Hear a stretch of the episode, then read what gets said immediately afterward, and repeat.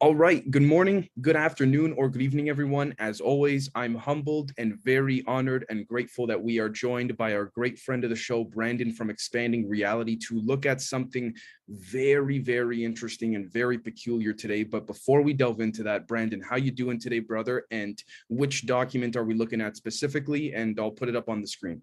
Yeah, uh, doing incredibly wonderful. Thank you so much for asking, Dave. It's always cool to see you, dude. Uh, the document in question invisibility, cloaking, theory, and experiments. Man, there is so much to talk about on this. It is absolutely fascinating, and I'm super excited to do this as always, man. It's good to see you. Awesome. You? Well, I'm I'm I'm doing great, man. Can't complain at all. Can't complain right. at all. Um, before we delve into your your analysis overall on this, I know that before we started recording, there's so much here, and I'm very excited. I do want to give a friendly reminder to all that uh, for this particular series, we're covering all of the 38 DIRD's Defense Intelligence Research documents.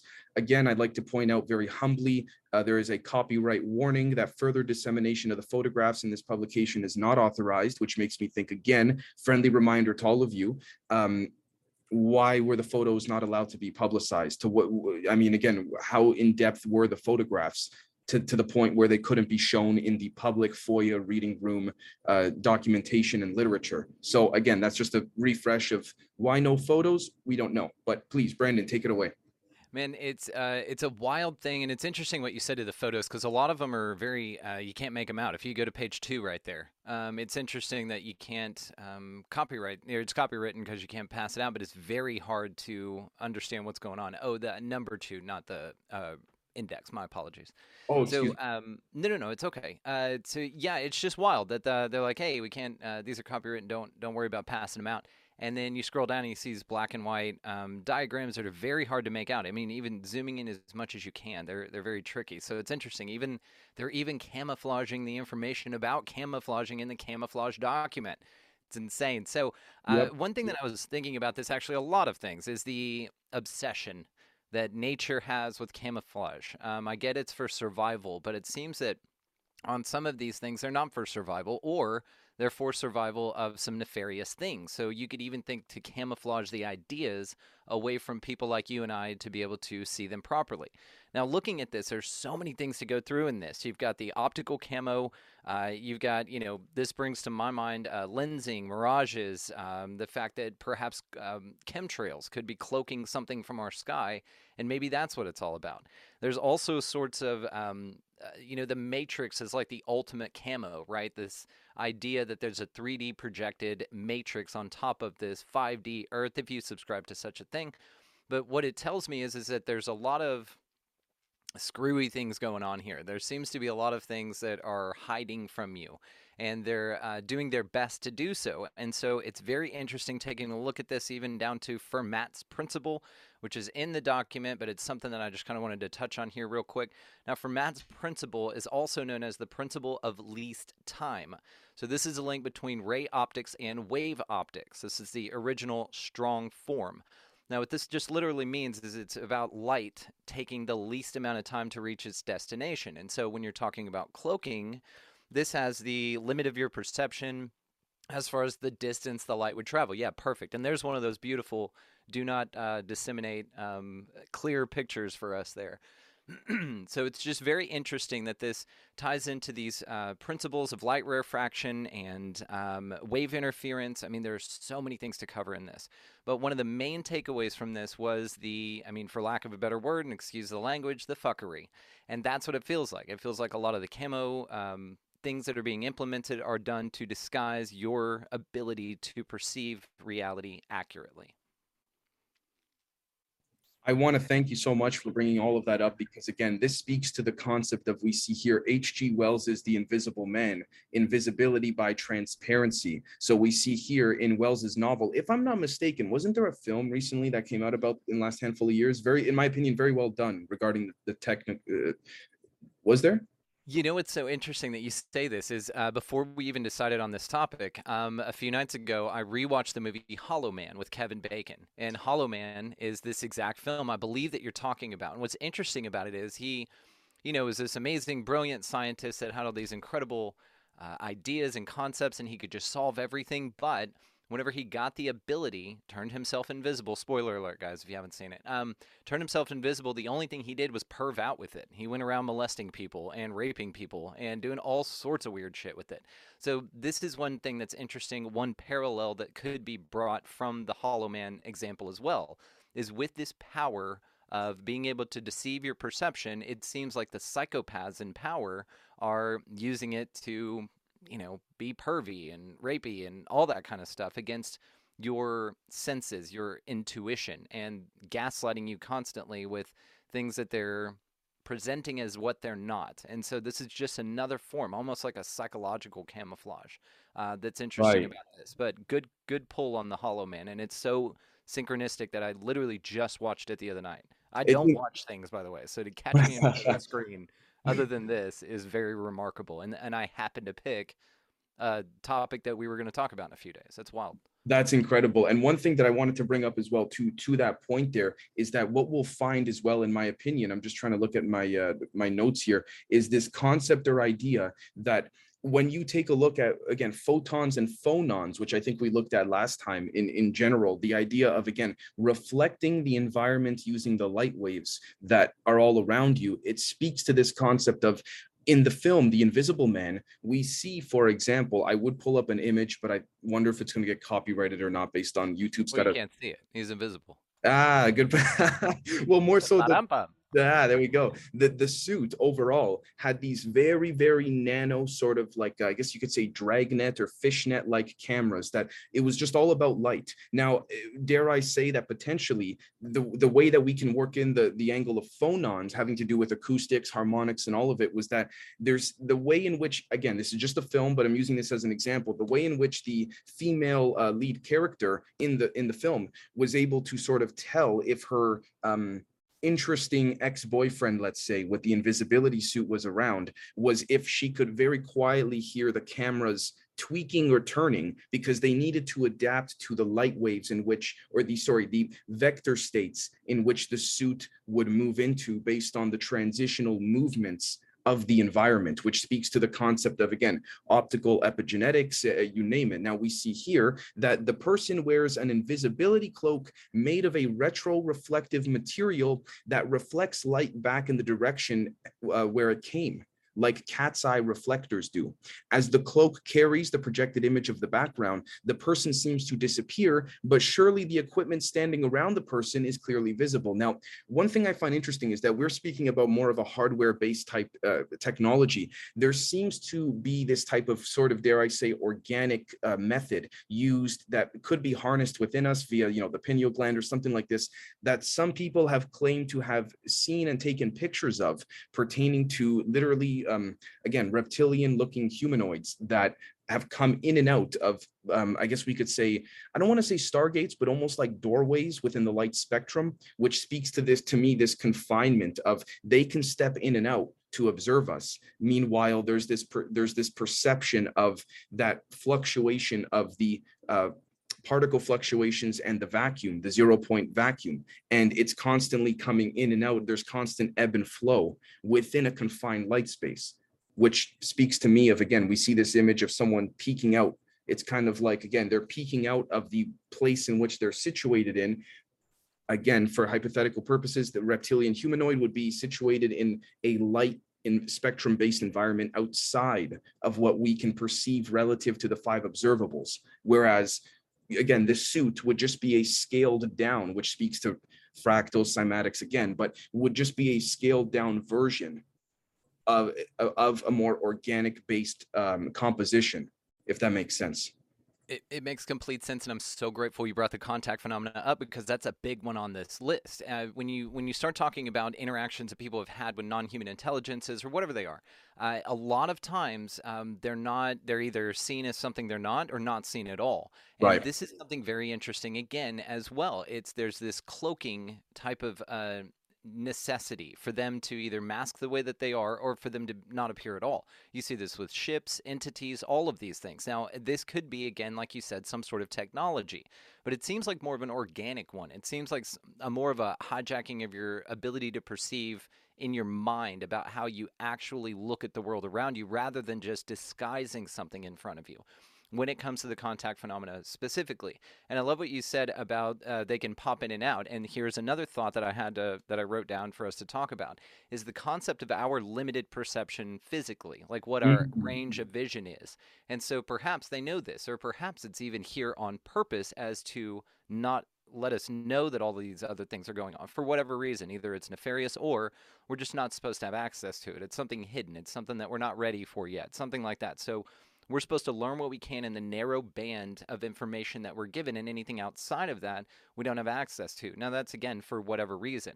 It could be deliberate. It could be nefarious. It could be, you know, the moon matrix thing where it's has this, you know, uh, holographic universe on top of ours that's not real, but it's real enough for us to perceive and therefore live our lives off of. So all of these things, there's so many things again that wrap up into this one concept of the ability to camouflage or to elude detection.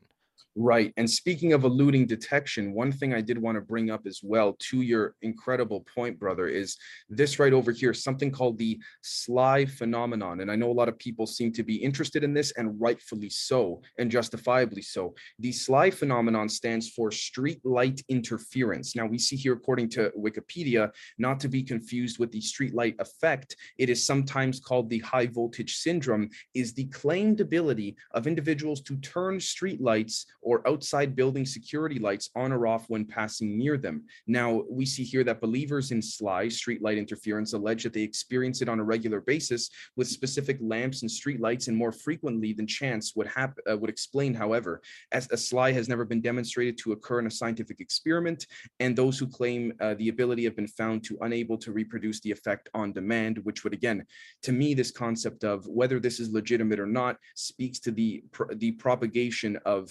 um, I guess we could say, uh, bending light waves, but more so the idea of intent via that, again, environment in which one is situated in. Now, the question becomes, you know, what, what do I mean by that? So we see here, for example, this concept of people not being able to reproduce this. Now, the scientific method requires for proof to even even vaguely give any type of you know attention to this for proof to be in the pudding it needs to be reproduced over and over well i would say unless there's absolutely nothing to this, but I'm pretty certain that we can confidently say light waves clearly have something to them at this point with respects to what can be done in many different uh, facets of things.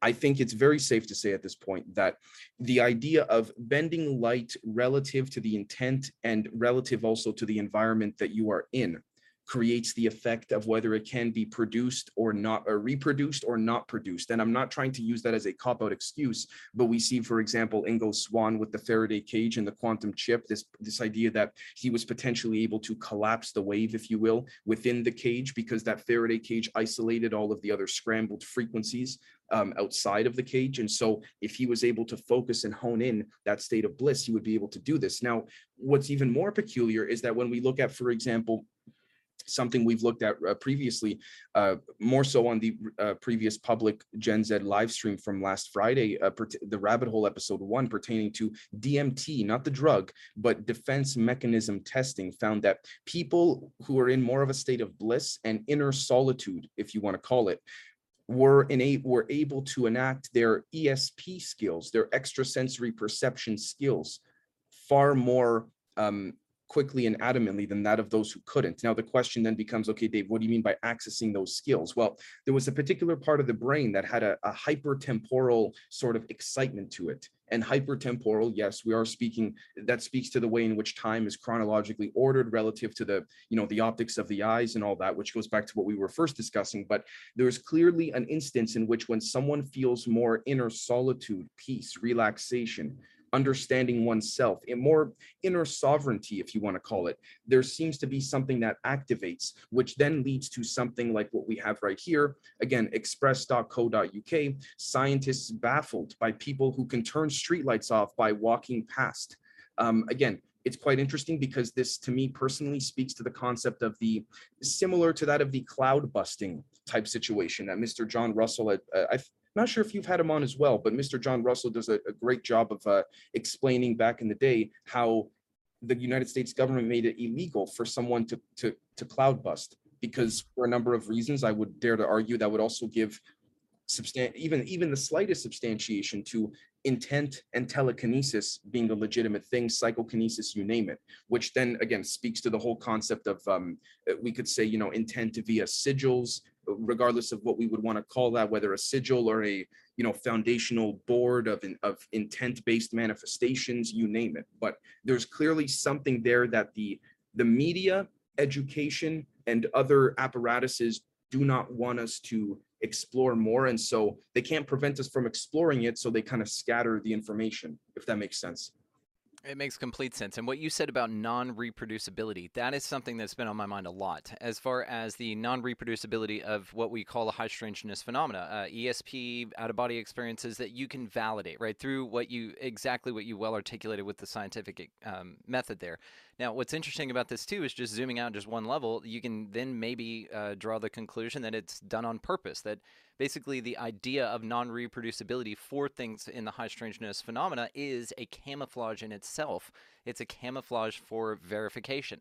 And this in this way it shows also that there are amazing things that go on here but that there's some sort of again blockage for them to be able to be expressed or articulated in a way that others can see it enjoy it and express it as well in based on the scientific method so it's interesting that maybe the scientific method itself is a camouflage apparatus of some kind. It basically tells you that if you can't reproduce it, if you can't show other people what you're experiencing, if you can't validate the idea of a consensus reality, then it doesn't exist, right? And this is even something that's very interesting when it comes to all of the high strangeness phenomena.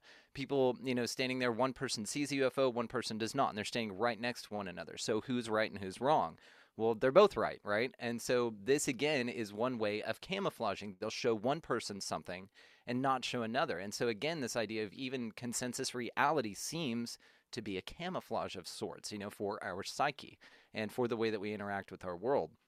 Now, what's really interesting to this also is uh, John Russell's uh, cloud bursting is fascinating. And of course, they don't want you to uh, realize that you can do that, which I highly encourage everybody to go do that. Go burst some clouds and send them to Texas. We need the rain right now. But, uh, it, you know, it's just interesting, again, this phenomenon. And I have heard of the, the sleigh phenomenon, the streetlights, and it's fascinating. I've uh, spoken to people, I've had folks on the show that can do this, and they'll say, I can drive down the road, and they'll validate it with other people. And then, of course, it's written off in the person's mind that they're with because they don't understand it. So they don't, again, come at this from the same perception.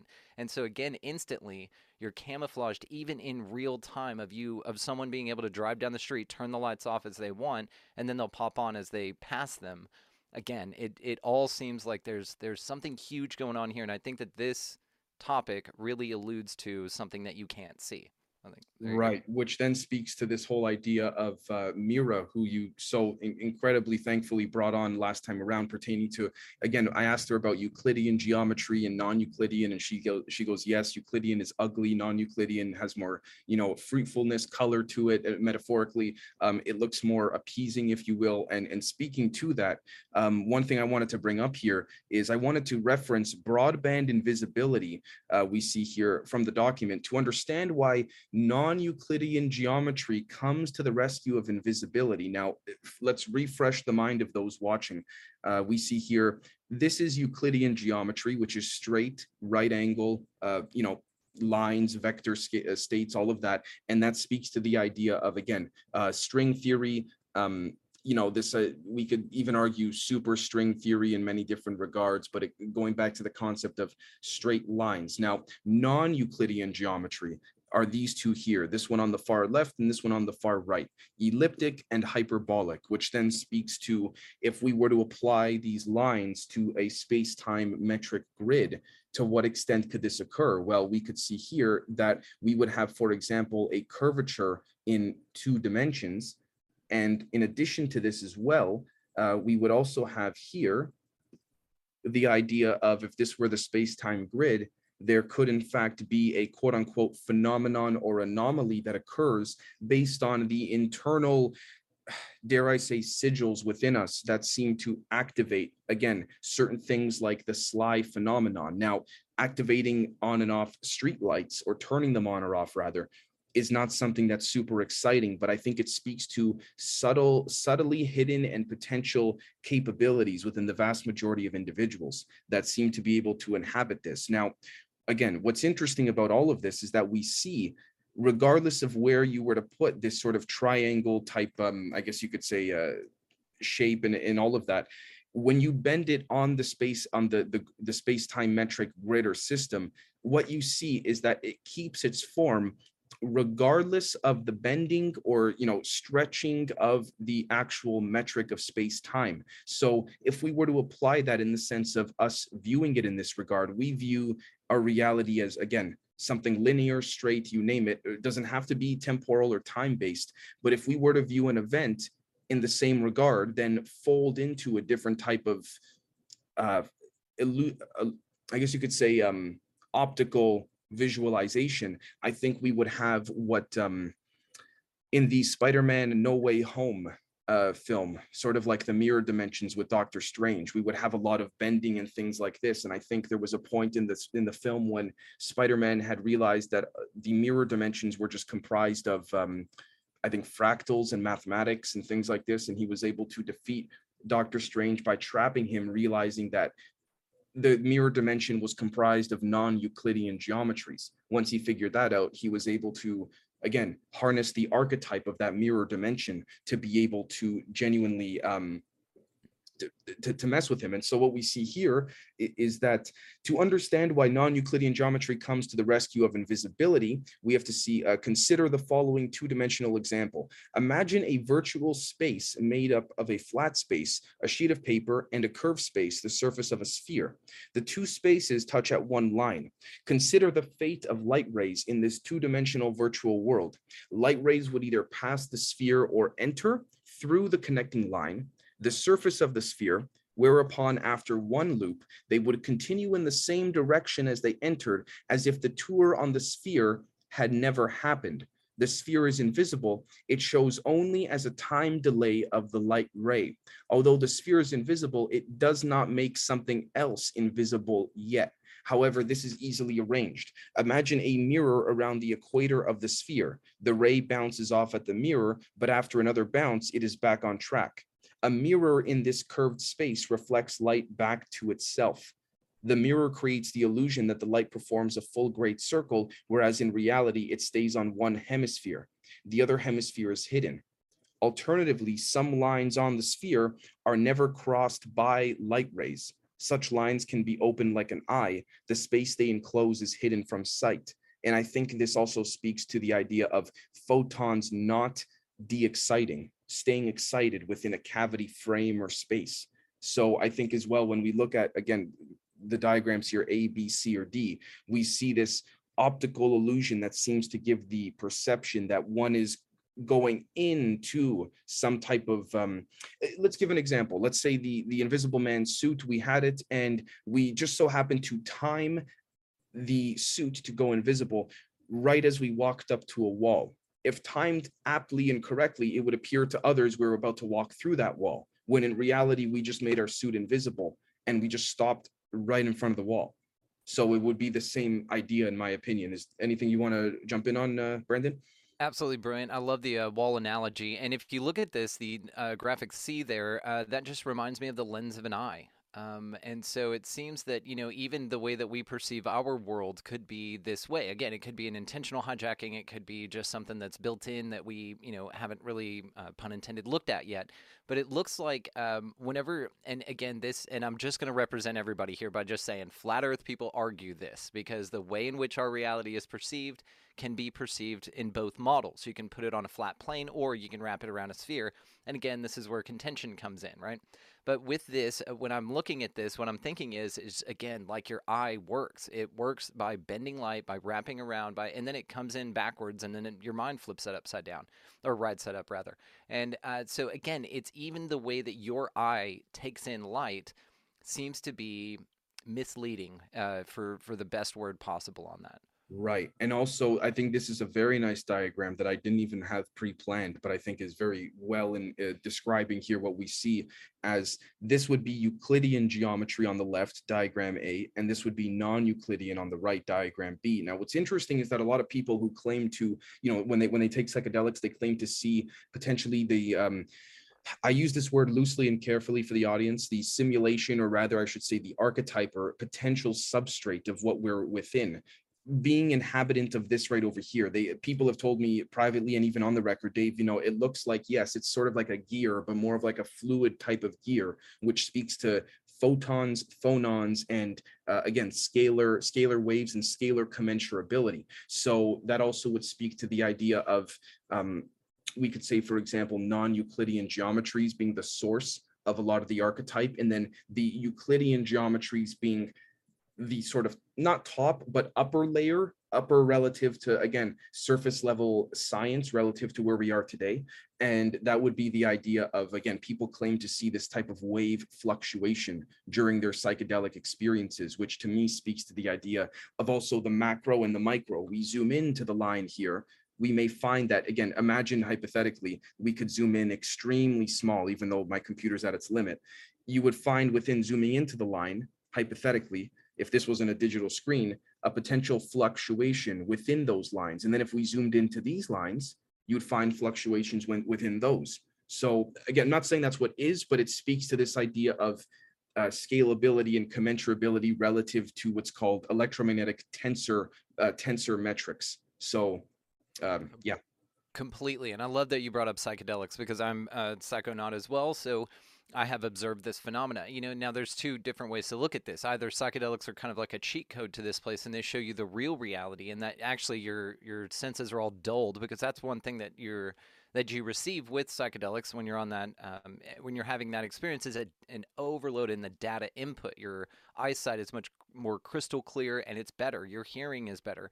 You can perceive frequencies outside of your limited range that you come standard right? Your standard features as a human on this model. And it's very interesting because then one might say, okay, well, perhaps when you're, you know, tripping uh, and in the throes of a psychedelic experience, that that's the real reality, and that really when you're here and you're, you're just walking around normal sober person, that that's the perturbance or that's the trip, right? And so it it kind of you know has it just again depends on the way that you look at it. But yes, I think that psychedelics offer a great key that there is something massive going on here that you do have access to if you choose to partake in that. Now, not a lot of folks do that, but the ones that do have access to higher concepts, man. You know, especially like people that, um, if, if we're just talking uh, psilocybin mushrooms here, you're you're very apt to take care of nature. You're very apt to want to tell people about it. You're more connected to everything, and this is just an inherent byproduct of the experience itself. You feel like one. You again, you feel like the illusion's been dissolved and that you're not seeing camouflage anymore that the camo is gone or these optical mirages that are just placed in front of you all the time and that in that psychedelic experience is when you see the true reality. Now, again, this is just a perception thing. This is just kind of one of those things. But when you alter your perception, especially that way, it seems to just have such a tremendous eye opening effect to the possibilities of this place. Right, which also, uh, honestly, if we're delving into that, I mean, this would speak to a topic that seems to be quite um, quite prominent amongst people these days, which is again, I'm being overly vague here, but the is space real topic? What's up there? Is it a fluid? Is it not even existent? Is it a holofractal morphogenetic reflection of sorts based on the epigenetic uh, consensus reality, more so uh, closer to the surface level of the planet?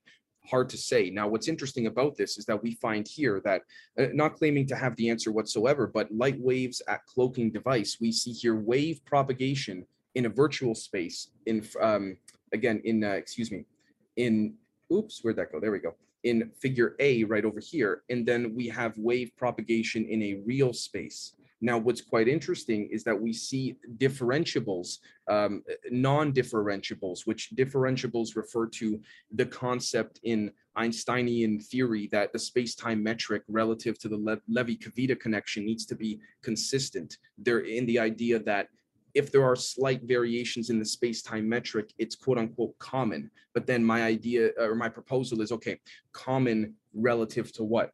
To the Einstein geometries or like what do you know what I mean? And I'm not trying to be a smartass. I'm just saying that we see here that their theories appeared in Science Express on May 25th, 2006, and were published back to back in Science magazine later on. The first paper only considered isotropic materials, optical materials where the speed of light at each point in the same uh, in each direction, but may vary from point to, or is the same, excuse me, in each direction, but may vary from point to point.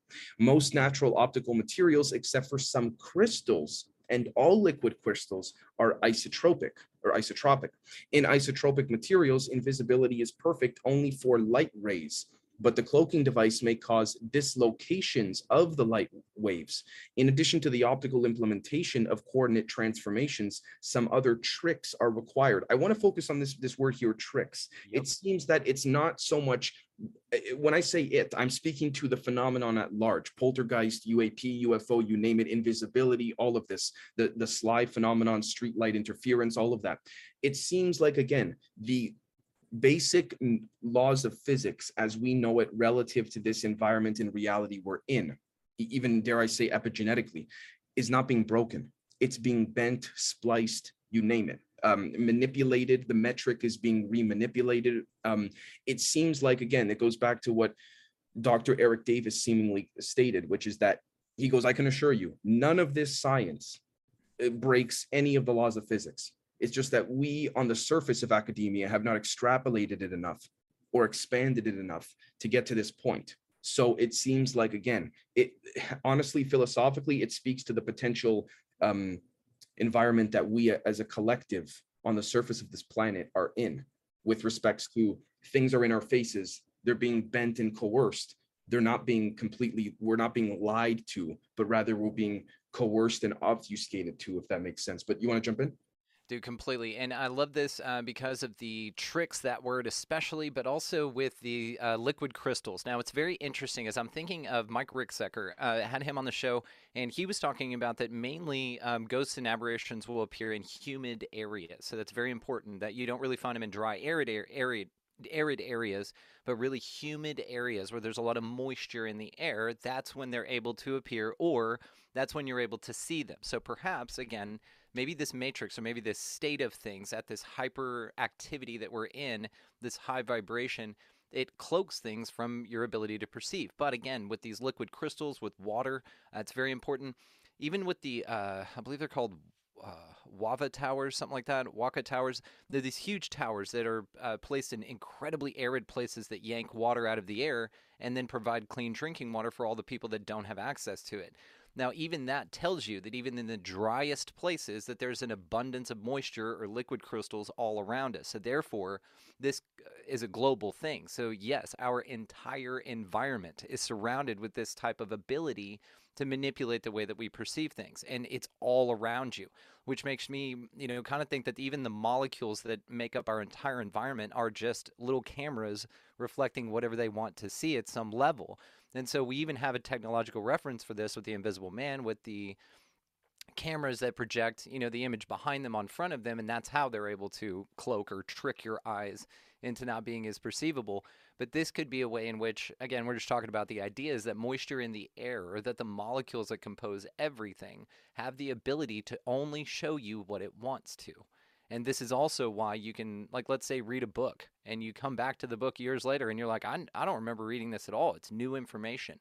But it's something that you missed the first time. And so perhaps the environment just constantly refreshes, if you want to put it that way. And man, I've thought about this. the observer principle. If you're not looking at it, it doesn't exist technically, right? And so every, maybe even every time you blink, that's a refresh button for the simulation. And so it's kind of built into the way that we experience things. You blink and your you know environment refreshes right in front of you every time you blink. And so if you sit there and try to hold your eyes open, maybe you know everything will uh, melt down and fall apart. Who knows? But it's an interesting thing, even that our you know, and I get the whole scientific like our eyes need moisture, and so of course you have to blink. But you know, maybe again that was built into this environment so that it's something that could constantly render and refresh itself as it sees or as a reflection to what your understanding is at the time. Wow. Okay. Well, I want to thank you for giving me a couple different uh, ideas here pertaining specifically to that. So, one of them is I would like to jump to this image here again. I would like to uh, ask the audience to envision for a moment that, let's say, for example, uh, in figure A, you have essentially dropped a uh, rock um, into, let's just say, uh, you've dropped a rock into a pond in let's just say a, a, video game, Grand Theft Auto, something like this. Not that you can do that, but again, just bear for those in the audience, just bear with me for a second. Indulge me, please. Uh, we see here, imagine your character drops a rock into the pond in Grand Theft Auto.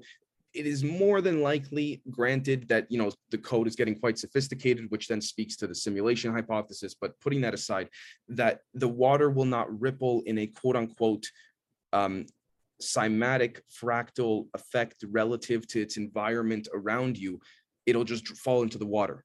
Now if we take that that would be diagram a. The rock has been dropped into the water where my mouse is right here and then it's just there's been a there's a ripple of sorts but again in a virtual space as it's shown here virtual space uh, propagation in figure a nothing really happens whereas b is real space now again not to get too down the rabbit hole we can say that you know quote unquote real is just a more amplified and sophisticated version of that video game, but that's again separate conversation. But let's drop that rock into the pond here, and we'll notice as well that there may in fact there will in fact be rather a immediate effect, velocity and inertial effect of the rock going into the pond from the quote unquote realistic uh, reactions within day-to-day life in our environment. Now, not trying to trip people out, no pun intended, but the idea here is that what if then again, imagine figure A is Grand Theft Auto, the video game, figure B is what we call real life.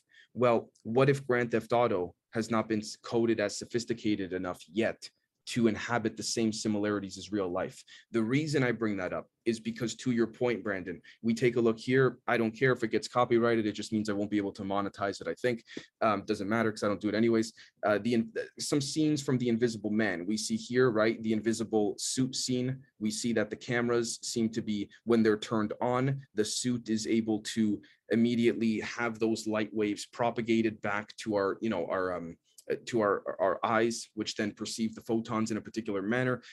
What's interesting about all of this is that I find to propose, based on what you just said, that our subconscious reality may be these cameras on a much more sophisticated level. Would would you lean would you lean in that direction or you or am I off with what you're saying? Oh, I'll lean the hell in that direction. I'm absolutely saying that. Yes. And and this is another thing, you know, back to the simulation argument. You can't really prove that you're not just a brain in a vat somewhere being fed mm-hmm. information and that that's how you're experiencing your reality. You can't prove that. And so, even a concept like this is absolutely fascinating because, again, this could be your perception. And now, if you think about it, each one of those little cameras that make up your entire reality, you could say, are an experience or a lifetime or another little sub fractal universe in itself. And that's what makes up the totality of your body. And then let's say you scale it up, and whatever is the source of this, the architect, whatever it is, God, that really it's made up of all of our perceptions as well. And kind of that's what the unity consciousness thing tells us. This is just a very good and pun intended for the camouflage episode way of viewing it. It's just a way of looking at it differently. And so whenever you look at this, it's all of those tiny little cameras. And then, you know, you zoom into one of those, well, those all have components and those all have a universe within them that operate to make sure that everything's functioning properly. Now, this again is kind of the allude to the illusion. Now, let's say that one of those cameras malfunctions. Well, we have examples of this, and who knows if you can authenticate them or, not, but glitches in the matrix that, that people have witnessed that they've caught on video camera. With one great example is the guy sitting in his car, his head's away from you, and in the rearview mirror of his own car, his face turns and looks somewhere else and then looks back, but his head doesn't move.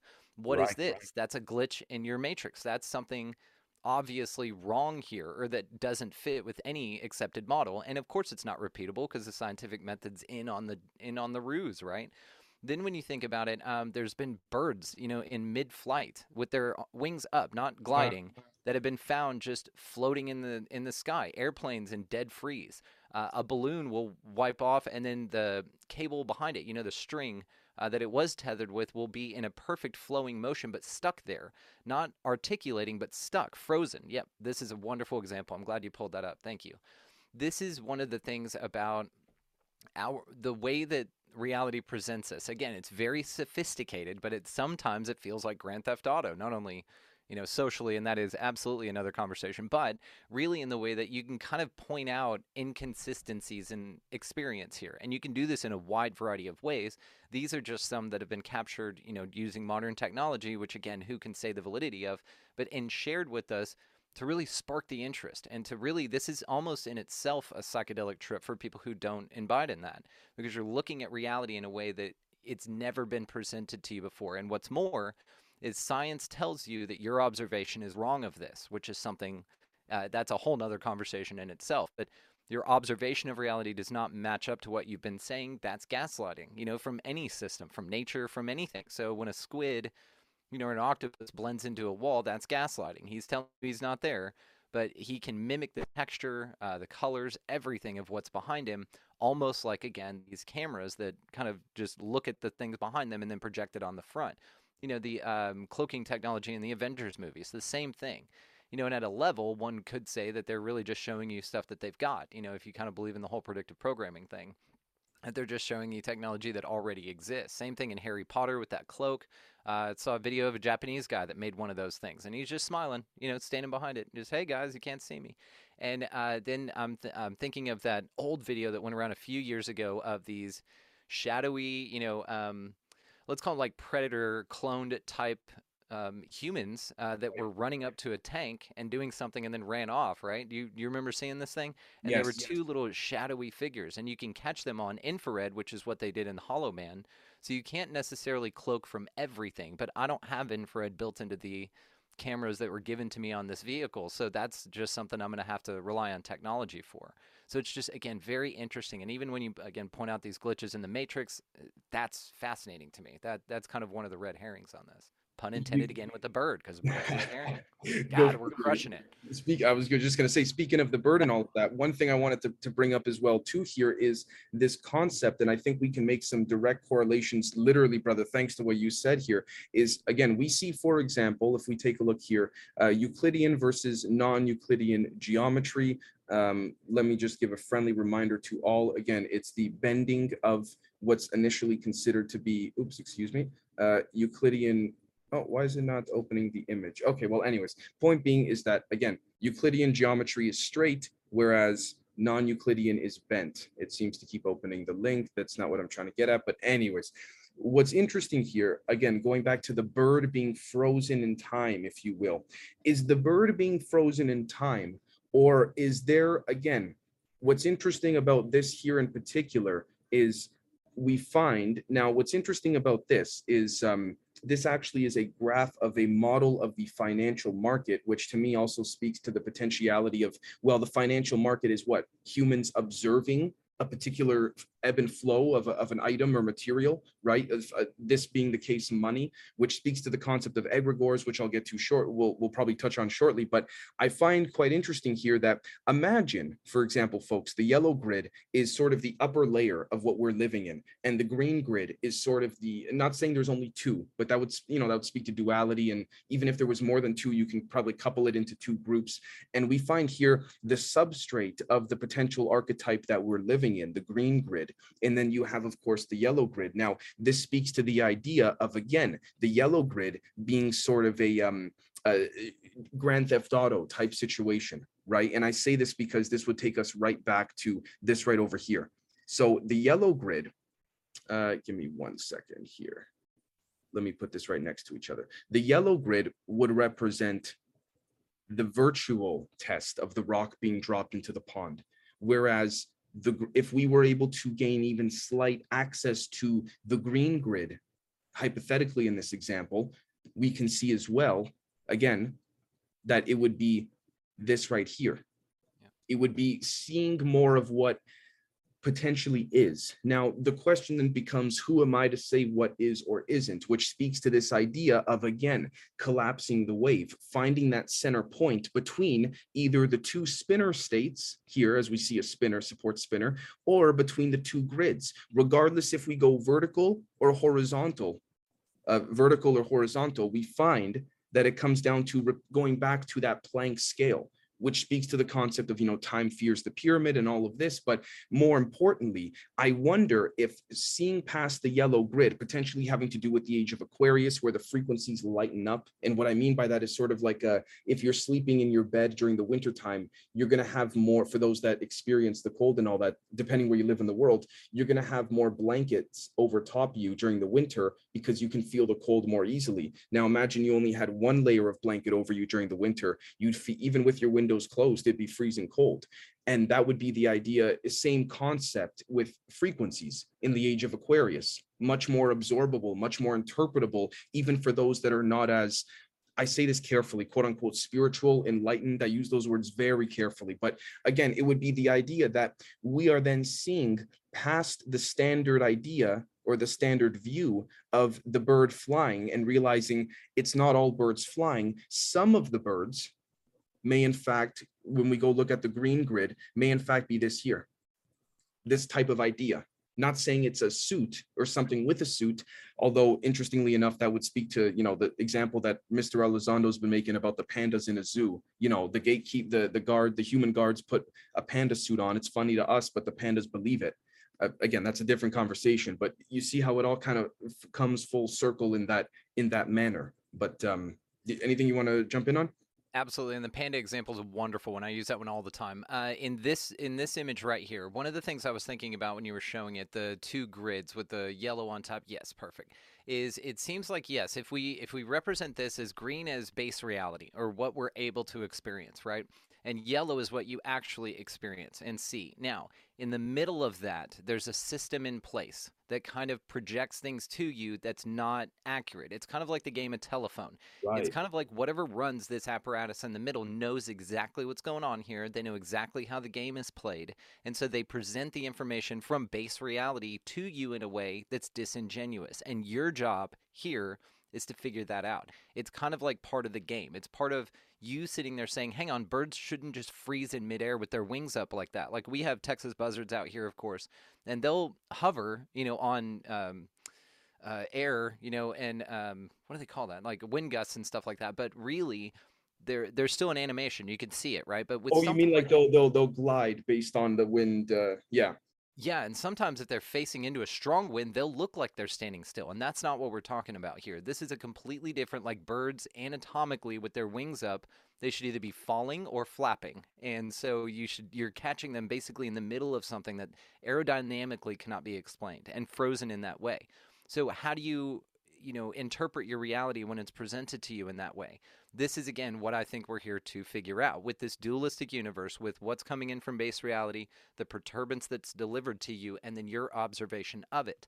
This is kind of again what I think this whole environment is all about. If you want to get real philosoph- philosophize with it, uh, is that you've got du- duality only exists as a black and white for you to determine the gray and to find the gray located within these mm. you know, mm. juxtaposition t- type of concepts.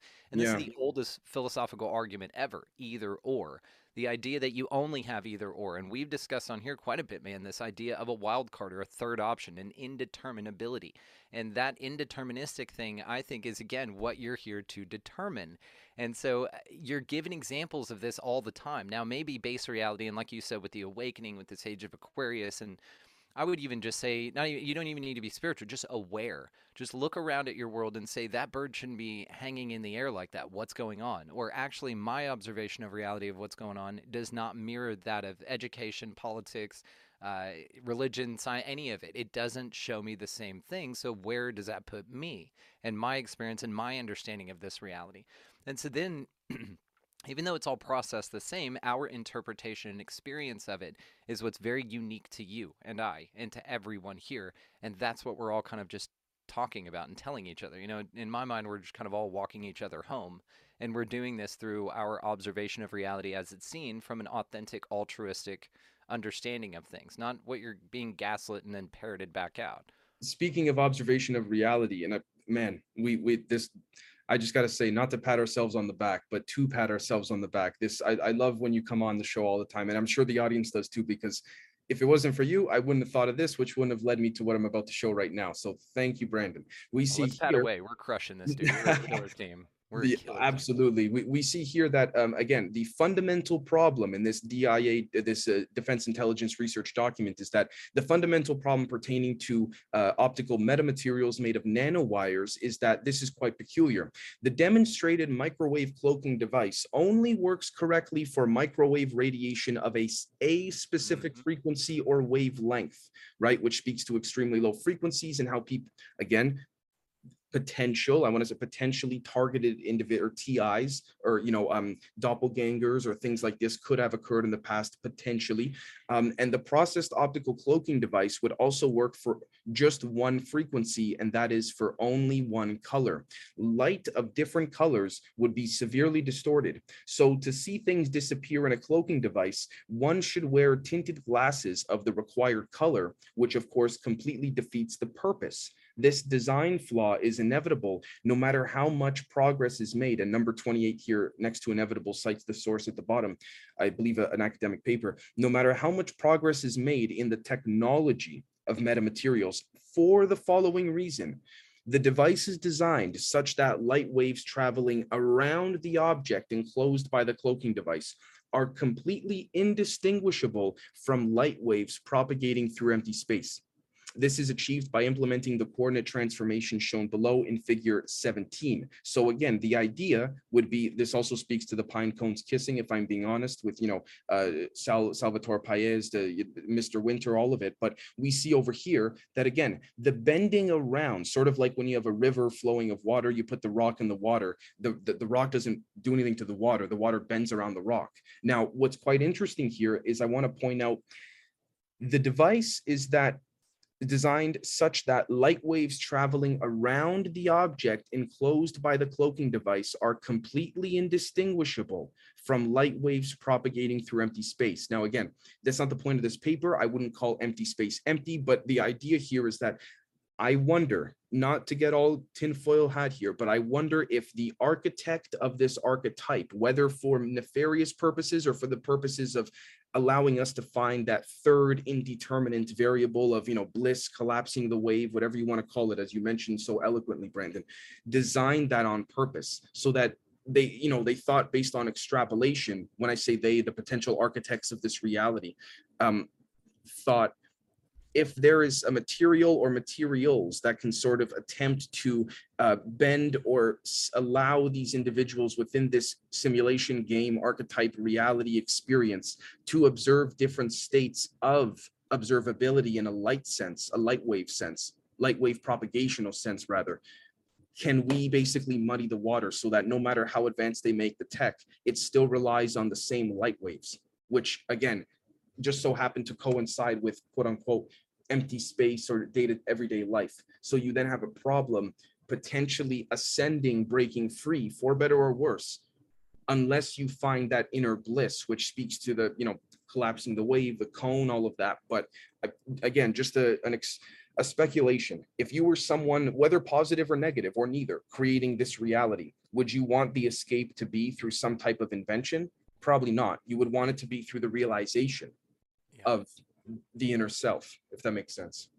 Dude, you've you've absolutely nailed it with this because the idea of empty space, you know, and even because they say that through empty space, they're defining it in this paper as that, and it's again, like you said, not necessarily so. It's just something that they're very adamant about you believing, and so that is that is one of the things here. And you know, to what you said about TIs or targeted individuals, perhaps back to the simulation argument or even just some sort of organic simulation it doesn't even have to be that technologically incredible just just so it can fool you. It, it seems like maybe these uh, maybe each of us have like an ip address you know maybe each of us can be isolated in this way within the simulation but what it provides for you is experience and it shows you things that alter the trajectory trajectory of your life in a way that it wants to present it to you. Now you could zoom out on this and say, well, you're the architect of everything and you did this for you, and that's fine. Either way, it, it's awesome either way.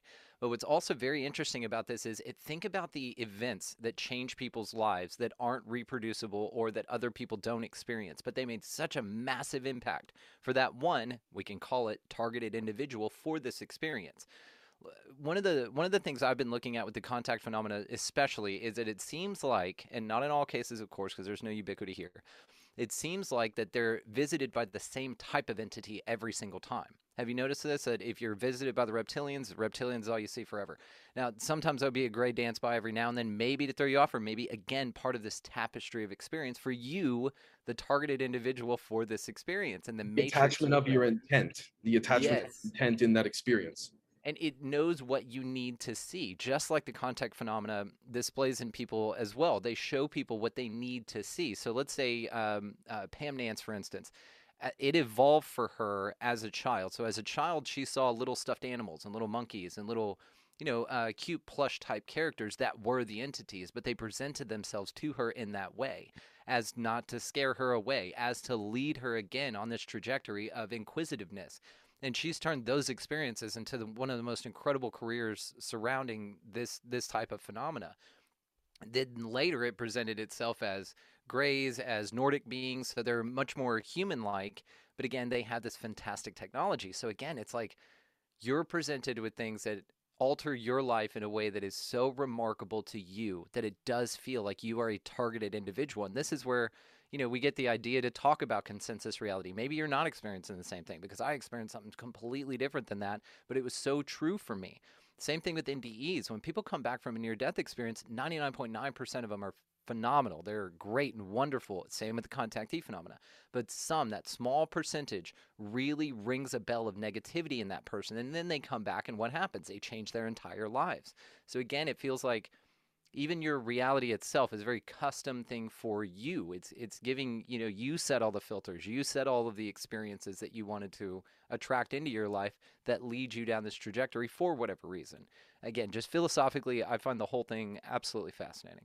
I really appreciate you emphasizing the for you because that made me think of your you uh, reinforcing the placebo effect pertaining to and for those on the Gen Z side, please bear with me. You'll know that this is not a literal phrase, but the concept of uh, people are are stupid, but a person is smart, referencing the concept that if you have people together in a group and someone says one thing, oh my gosh, did you see that? You know, this is how it appeared, and then it's Brandon, oh crap, this is how it appeared, and because you trust me in good faith, that's that's how you're going to take it therefore your intent is already preconceived to to to observe that particular uh, state or object or what what have you as how I described it to you. Now that doesn't mean that I'm telling you how it looks, but I'm certainly influencing and coercing and bending the initial interpretation you may have had, which speaks to again non-Euclidean geometry. I'm not telling you directly. If I were to tell you directly, in my opinion, it would be Brandon. You got to see it for yourself.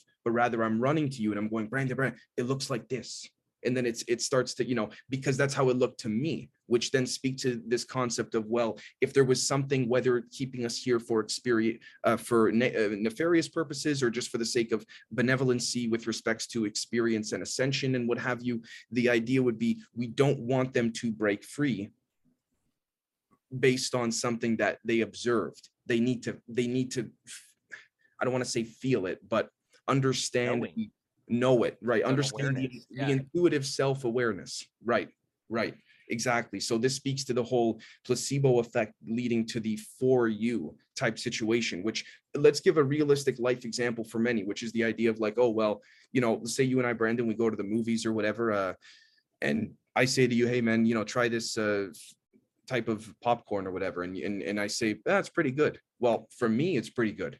Eh, maybe you try a piece and holy crap this is garbage right? Now it's possible based on the the people are stupid a person is smart uh, metaphor that you may want to please me because to me it's great right? But again that speaks to that whole conforming to a, a, an, an outlook rather than directly saying nah i don't like it man. You're a great guy but i don't like it. So again if you were to go ah dave i like it and you're you're bullshitting essentially you're conforming in that non-Euclidean manner to appeasing me. So I think the same way would work optically. I think it all comes down to the same the same idea. Yeah, 100%. That uh, that idea of conformity only you're only able to beat that deception or see through that camouflage whenever you become self-aware and whenever you know that your observation of reality is valid and that you don't need the interference of someone else's previous experience of this to alter your own and that's kind of the that's a that's a trick and you can see this whenever you impose your experience on someone else. For instance we have my nephew staying with us for the summer. Uh, i had him paint something and um, i stopped myself from saying hey you know uh, taping up you know or prep to paint is a huge pain in the ass. It's the worst part of the process. I didn't yeah. say any of that and because i don't want him taping up and going oh this is the worst part. Yeah you're right and hating it more and more and more things right. that you you know are influenced or so you, you've kind of you know given people a coloring book and then colored it in for them and said hey here's your experience. It's like maybe but perhaps if you just approach it with a just you know uh, see what you think and ask more questions. So even asking more questions to the people who you're inviting to observe something as well that is something that's huge and i think that your self-awareness actually i know this your awareness comes through asking questions. It comes for challenging your concepts or old beliefs challenging the ideas that other people feed to you challenge what authority tells you. Question everything guys even all this you know that's that's like the biggest way to achieve self-awareness and to see through the camouflage I- would encourage those listening or watching to say, you know, what Dave and Brandon are saying may in fact be wrong relative to how I'm interpreting it. And again, we love for you guys to comment whether it's on Brandon's side of things or on my side of things um, in in the post below the uh, what you guys think. But what do you think, Brandon, about uh, about wrapping this up? Just because there was so much that we that we covered here in the past uh, 45 to an hour. So much and you guys are already you know and if we missed anything please you know comment in write in. If you guys have other observations in your reality if you have other videos or images or things like that that pertain to this or even inspired you to think about please write them in. You know we love seeing stuff like that. You guys are amazing. And thanks again for all the kind words. Everybody's just been so sweet about this series dave. We are actually onto something here. So thanks again for I- for doing I- this and thank you all for listening. I couldn't agree more, and I thank you, man. And could you please tell my audience where you can be found, if that's cool? 100% expandingrealitypodcast.com that's going to be links to all socials all the youtube stuff lives are replayed there everything is there guys so check that thing out for sure and dave Awesome. from as well as uh, for, on my end, uh, patreon.com slash generation Z is where you can find content uh, such as this and precisely this content. Um, uh, in addition to as well uh, at podcast Z on Twitter, Generation Z podcast on Instagram, no space, no capitals, and of course, Generation Z ZED podcast on uh, Apple Podcasts, Podbean, Spotify, and of course, YouTube. And I want to thank everyone for coming out, and we'll catch you all for the next episode in this incredible series. Thank you again, brother. thanks guys